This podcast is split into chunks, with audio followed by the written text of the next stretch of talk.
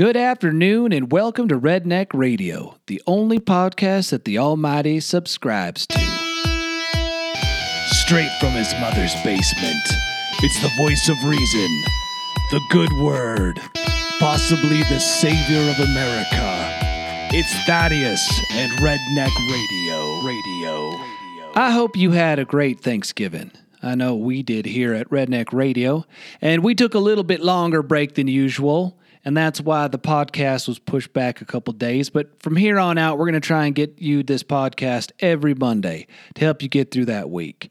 And I hope that your holidays were as eventful as mine. I, I had to actually go out the Friday after Thanksgiving to buy a new phone because my ex wife smothered my phone in some gravy after I told her that Tom Brady was nothing but a camera hogging pretty boy.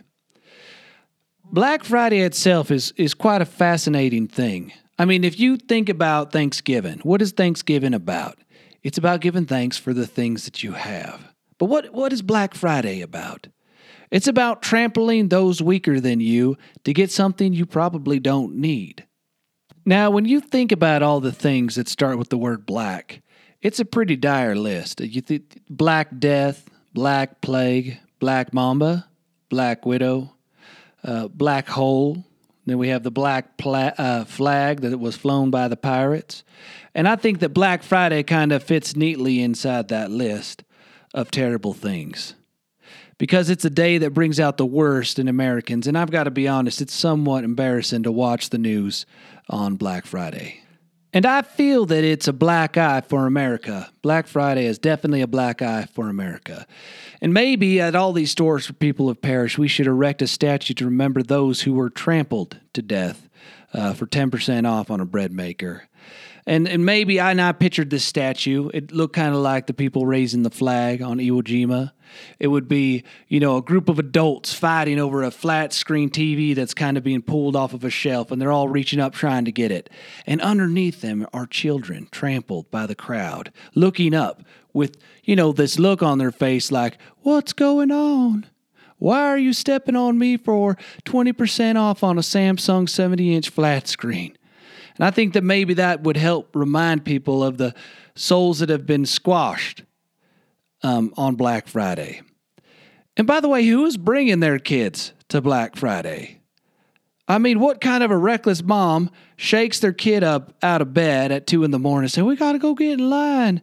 You know, we got to go get twenty percent off a an Elmo doll or whatever it is," and they drag their kid along. I mean, if anyone's going to be trampled, it's going to be children. Would you take your kid to the running of the bulls in Spain? I mean, would you take your four year old?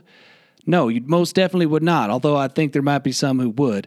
And it, would you take your kid out in the middle of a stampede? I don't think so.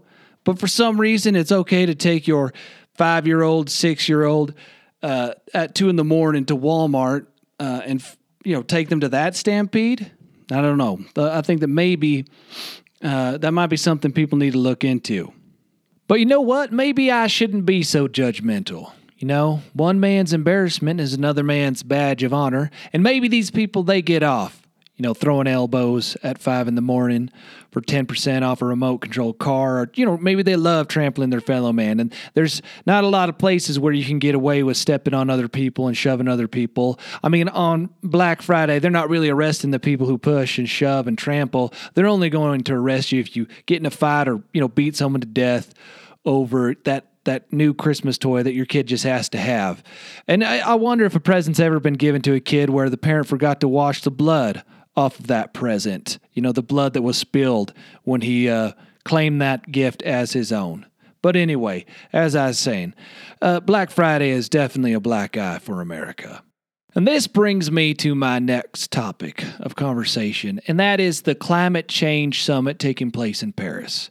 If you didn't know what that is, well, let me just tell you right now that the Global Climate Change Summit that's taking place in Paris, France, uh, it's a place where all of these these big wigs, big politicians, uh, CEOs, just people concerned about the environment. It's where they take their private planes, some of them as big as, you know, 747s, and they all converge on Paris with all of their assistants, and they have big fancy cars, and they have meals served by professional famous chefs served rare dishes that have to be flown in, and they consume a lot of goods and they travel a lot and they create a hell of a lot of pollution.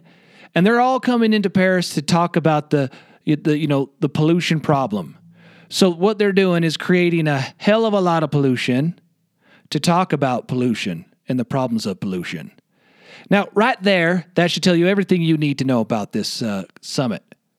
And that it's just a bunch of hypocrites getting together to figure out how they can gain more control over the populations that they rule or, you know, wish they could rule. Now, I'd like to, if I could, at this moment in this podcast, give a brief history about climate change. First of all, it wasn't always known as climate change. In the 70s, when the topic became popular, it was initially called global cooling. Now, that may come as a surprise to you because many of you grew up in the era when it was called global warming, but early on, scientists predicted in the 1970s that we would see a rapid cooling of the earth.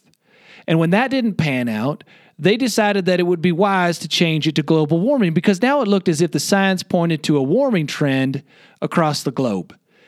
But when the warming trend stalled in the late 90s and we didn't see much growth in warming, well, then they, they decided it was time to change the name again to climate change because climate change allowed, uh, you know, for cl- global warming and cooling. It was a more ambiguous term. They weren't trying to be specific about the effects of man made pollution on the earth. Now, also in the 70s is when they began to predict all the dire consequences of the human effects on the earth. And I love looking at these predictions. It's as if since the 70s, the climate changers have been those people on the corners with the sandwich boards declaring the end of the world. Now, as I said before, in the 70s, they were predicting that the earth was going to experience a new ice age. Uh, I don't know if anyone's looked around lately, but I don't I don't think I see a new ice age coming, and one that's definitely not here right now. As well, they predicted that all the oil would be consumed by uh, 2000. And also, I don't know if you've been to the pump recently, but it's at an all time low, and there definitely seems to be quite a bit of it still around. Now, I, I admit it's will eventually run out, but it sure as hell didn't run out in 2000. These same scientists also told us that there would be massive famine around the globe, except for in the most developed countries. That also didn't take place. And then, and then you know what? One of my favorite stories about climate changers and their predictions gone wrong is in 2014, last year, a group of scientists took an icebreaker down to the South Pole to document the melting of the polar ice caps. And they had predicted you know, that the polar ice caps were going to melt to a certain point by a certain time. And so they were taking a boat down there to see if their predictions were correct. And even before they got to their destination, they got trapped in ice. Now, if you don't know what the meaning of irony is, that is the meaning of irony. And these scientists, they had to be rescued, but the next boat that came to rescue them also got trapped in ice. Now, a lot of the people, magazines and newspapers didn't actually say that that's what these men were down there for. They weren't they weren't announcing their climate change research when they got stuck in ice because it was so damn embarrassing. And then to my last and favorite prediction. And that's Al Gore's movie Inconvenient Truth, which he made in 2006, where in the movie, Al Gore declares that in the near future, sea levels will rise by 20 feet. Now, it was smart of him to use the term near future because it, it, that could be five years, that could be a hundred years, and in geological terms, that could be a hundred thousand years, could be the near future. But I think that he used it saying that pretty soon, you know, the the sea level was going to rise by 20 feet. And what makes this so interesting is that in 2010, Mr. Al Gore spent $8 million on beachfront property, a big mansion and some property. I don't know about you, but if I really believed that sea levels were going to rise by 20 feet in the near future, I don't know if I'd be investing in beachfront property. Now, others have pointed out that he actually owns three beach homes. And that is really startling for a man who was cl- declaring that there would be stronger hurricanes that happened more often and that the sea level would rise. It really seems to me as if some of these people promoting climate change and a lot of these people in Paris, they actually don't even believe the things that they're saying. And oh my goodness, this might come as a surprise to you, but they have an ulterior motive when it comes to discussing climate change and figuring out how to solve it. Now, I feel bad for all of their minions who follow them blindlessly as they get yanked from cooling to warming to climate change because these people actually want to do something about, you know, the pollution on the earth. And I can admire that. The problem is they're led by charlatans, liars, and frauds who will do whatever they can to gain power and make money. When I think about these men in Paris, I, think about Harold Camping. Now, if you don't know who Harold Camping is, you can be forgiven for that. He was part of something that took place in 2011. Now, Mr. Camping was president of Family Radio, which was a Christian radio network. And he predicted the coming of Christ and the destruction of the world on May 21st, 2011. Now, many of you sitting there here today listening to this podcast realize that the end of the world did not take place on May 21st, 2011. But when the date came and went, and, and, and Mr. Camping and his followers lurked around, and they realized that no one had been taken up, well, then he went into quickly into crisis mode. And he claimed that he had made some miscalculations due to you know a problem with the dates that he had researched in the bible. And he predicted that october 21st 2011 was actually going to be the end of the world. So basically he said look i'm sorry. I, I didn't calculate things correctly. Uh, I, you know i've figured out my mistakes. I've run the numbers and the end of the world's going to take place october 21st 2011 again if you're listening to this podcast, you realize that the end of the world did not take place in October of 2011. But anyway, he came out and he said that the end of the world was going to take place on that day and that the world would be destroyed by hellfire, plagues, and floods. Now, to most people, it seemed as if he pulled these dates uh, out of the air. And the way he pulled these dates out of the air was he did some shady calculations and he and he uh, used these dates and these numbers to predict an apocalypse and kind of push his agenda, which was repentance and acceptance of Christ. Does that sound familiar? People seemingly pulling predictions out of the air, pulling dates out of the air in order to stoke people's fear and motivate them to do what they want. Now, Mr. Camping got millions of dollars in donations when he made his first prediction, and he got a lot of attention and followers. And I think that by predicting the end of the world, he was able to motivate a lot of people. And so it's no wonder that the people in the climate change movement use similar tactics. Because if they try to use logical ones, they're not going to really get anybody's attention. But if they're constantly declaring the end of the world, if every time there's a disaster they can label it uh, climate change, well, that's how you motivate people to do what you want. You scare the shit out of them. And then you convince them to follow you and to give you money and that's exactly what they're doing in, in Paris right now. And the funny thing is that these people who are telling me what's going to happen 100 years in the future, if we don't change the way we interact with our environment, these same people who are telling me what's going to happen so far in the future can't even predict the weather three days in advance. I mean, come on, let's honestly look at it and agree that I don't care how powerful your computer is, you are you are unable, completely unable to predict the uh, future of global climate. I mean, that's why you went from cooling to warming to climate change because your predictions were constantly becoming wrong. As the years advanced, your information and your predictions were proven wrong. And why should I expect that to change? Why should I listen to you now? What has changed? Nothing. And the fact that I've seen so much money squandered in the name of climate change I'm even all the more cynical. And I have no desire to listen to these people in Paris who tell me that it is the greatest threat to mankind. And, and that's what they're saying there in Paris. They're telling us that climate change is the greatest threat to us now. And they blame everything on climate change. Hell, they blamed ISIS on climate change, if you can believe that. And I know you probably have a hard time believing that, but that's the truth. And so I just have a hard time when these people get together spending all that money, creating all that pollution, just to tell me how to live my life. But here comes the oh hell no moment. That moment when I say something and you just think, oh hell no. We humans are really screwing this planet up. especially the people who promote climate change. In my mind, they're some of the worst individuals out there because they say one thing and then they turn around and do the complete opposite. I mean, if you look into these people who are the biggest promoters, mo- the big public faces of climate change, these are the world's biggest hypocrites that you're looking at. But the truth doesn't change. And I'm not talking about climate change. I'm not talking about the hockey stick graph. I'm not talking about global cooling or global warming. I'm just talking about the earth in general. You know, what's going on, what we're doing to the earth differs by region, area, country. But I think that if all of us take an honest look around, you can see the effects of the humans on this earth.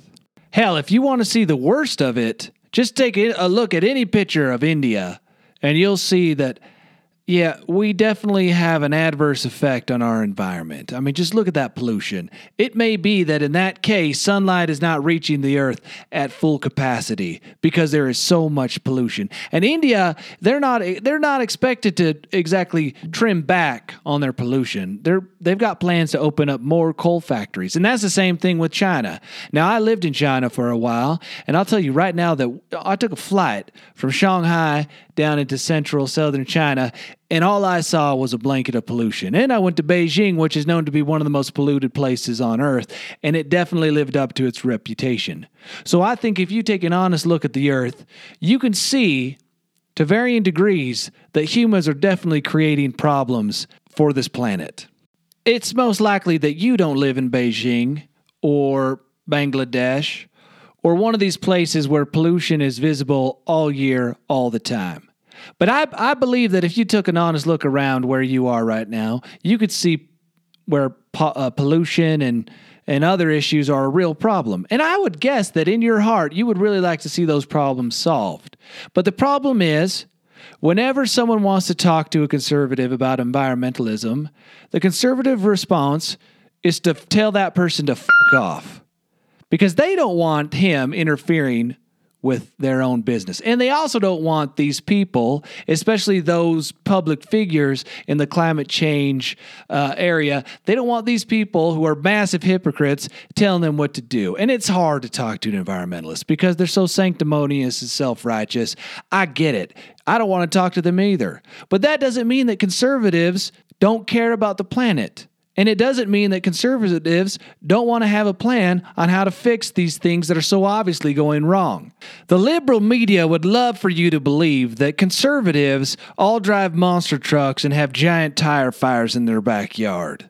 But what is conveniently overlooked is that rednecks were actually one of the first environmentalists. They were environmentalists before environmentalism became cool. I mean, rednecks were hunting for their own food, gathering their own food, repairing old clothes, driving old cars, learning how to fix old cars, and they don't buy every new gadget when it comes out on the very first day. And so I would argue that rednecks were the very first environmentalist. And let's also not forget that Republican figures have done a lot more for the environment than most liberal figures. And what I'm talking about here is Theodore Roosevelt. You know, a Republican icon, huge hunter. I mean, that man slayed more animals in Africa than, you know, entire hunting communities combined.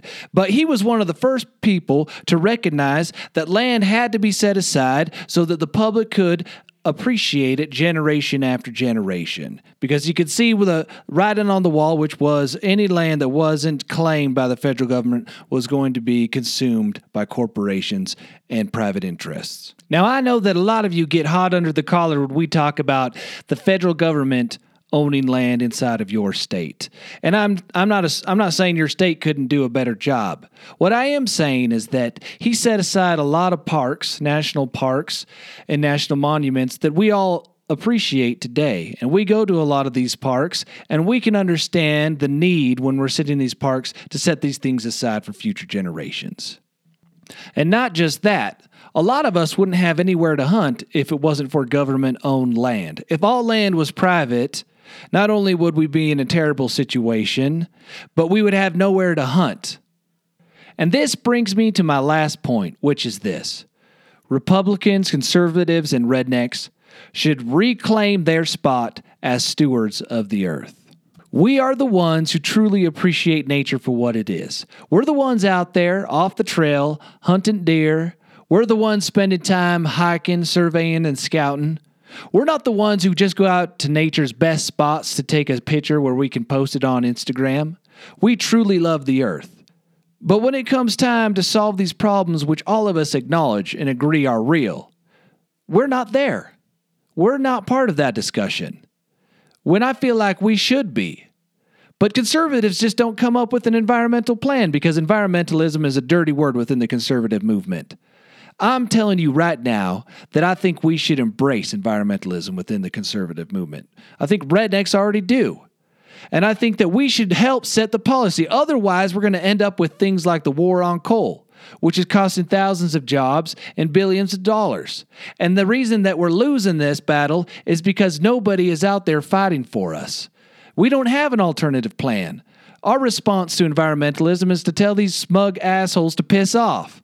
But it would be nice if we could come back with an alternative plan that uses common sense and honesty as its main approach. That's my dream. And I think about my dream every time I wake up and I see a large amount of smog outside my window. And that's my dream whenever I see a new dirt road being plowed through the forest during hunting season and I have to listen to cars drive by all the time. And that's my dream when I'm out hiking and I see a six pack of beer that someone drank and then left it in the middle of nowhere. I mean, who hikes with a six pack of beer out into the middle of nowhere? Who is that person? I need to find them and slap them across the face with one of their empty beer cans. Anyway, I could go on and on about this, but I'm already five minutes over my time. All I'm saying is that I know that we love nature, us rednecks, conservatives, and Republicans. And I know that in our heart, all of us have an idea of how we could solve these problems. I just wish that, we, we would speak up a little bit more often and that we would offer alternative plans, you know, to counteract these really, these really stupid ones that our politicians are currently coming up with. Anyway, that's all I've got time for today. Thank you for listening. If you want to see where I got all this information, go to redneckradio.blogspot.com. And we've got links there to all the information that I use to create this podcast. If you've got any comments or suggestions, feel free to leave them there. Soon we'll have all of our social media up and running, and then you can berate me on all of those platforms. But anyway, thanks for listening. I hope that you learn and grow, and I will talk to you later.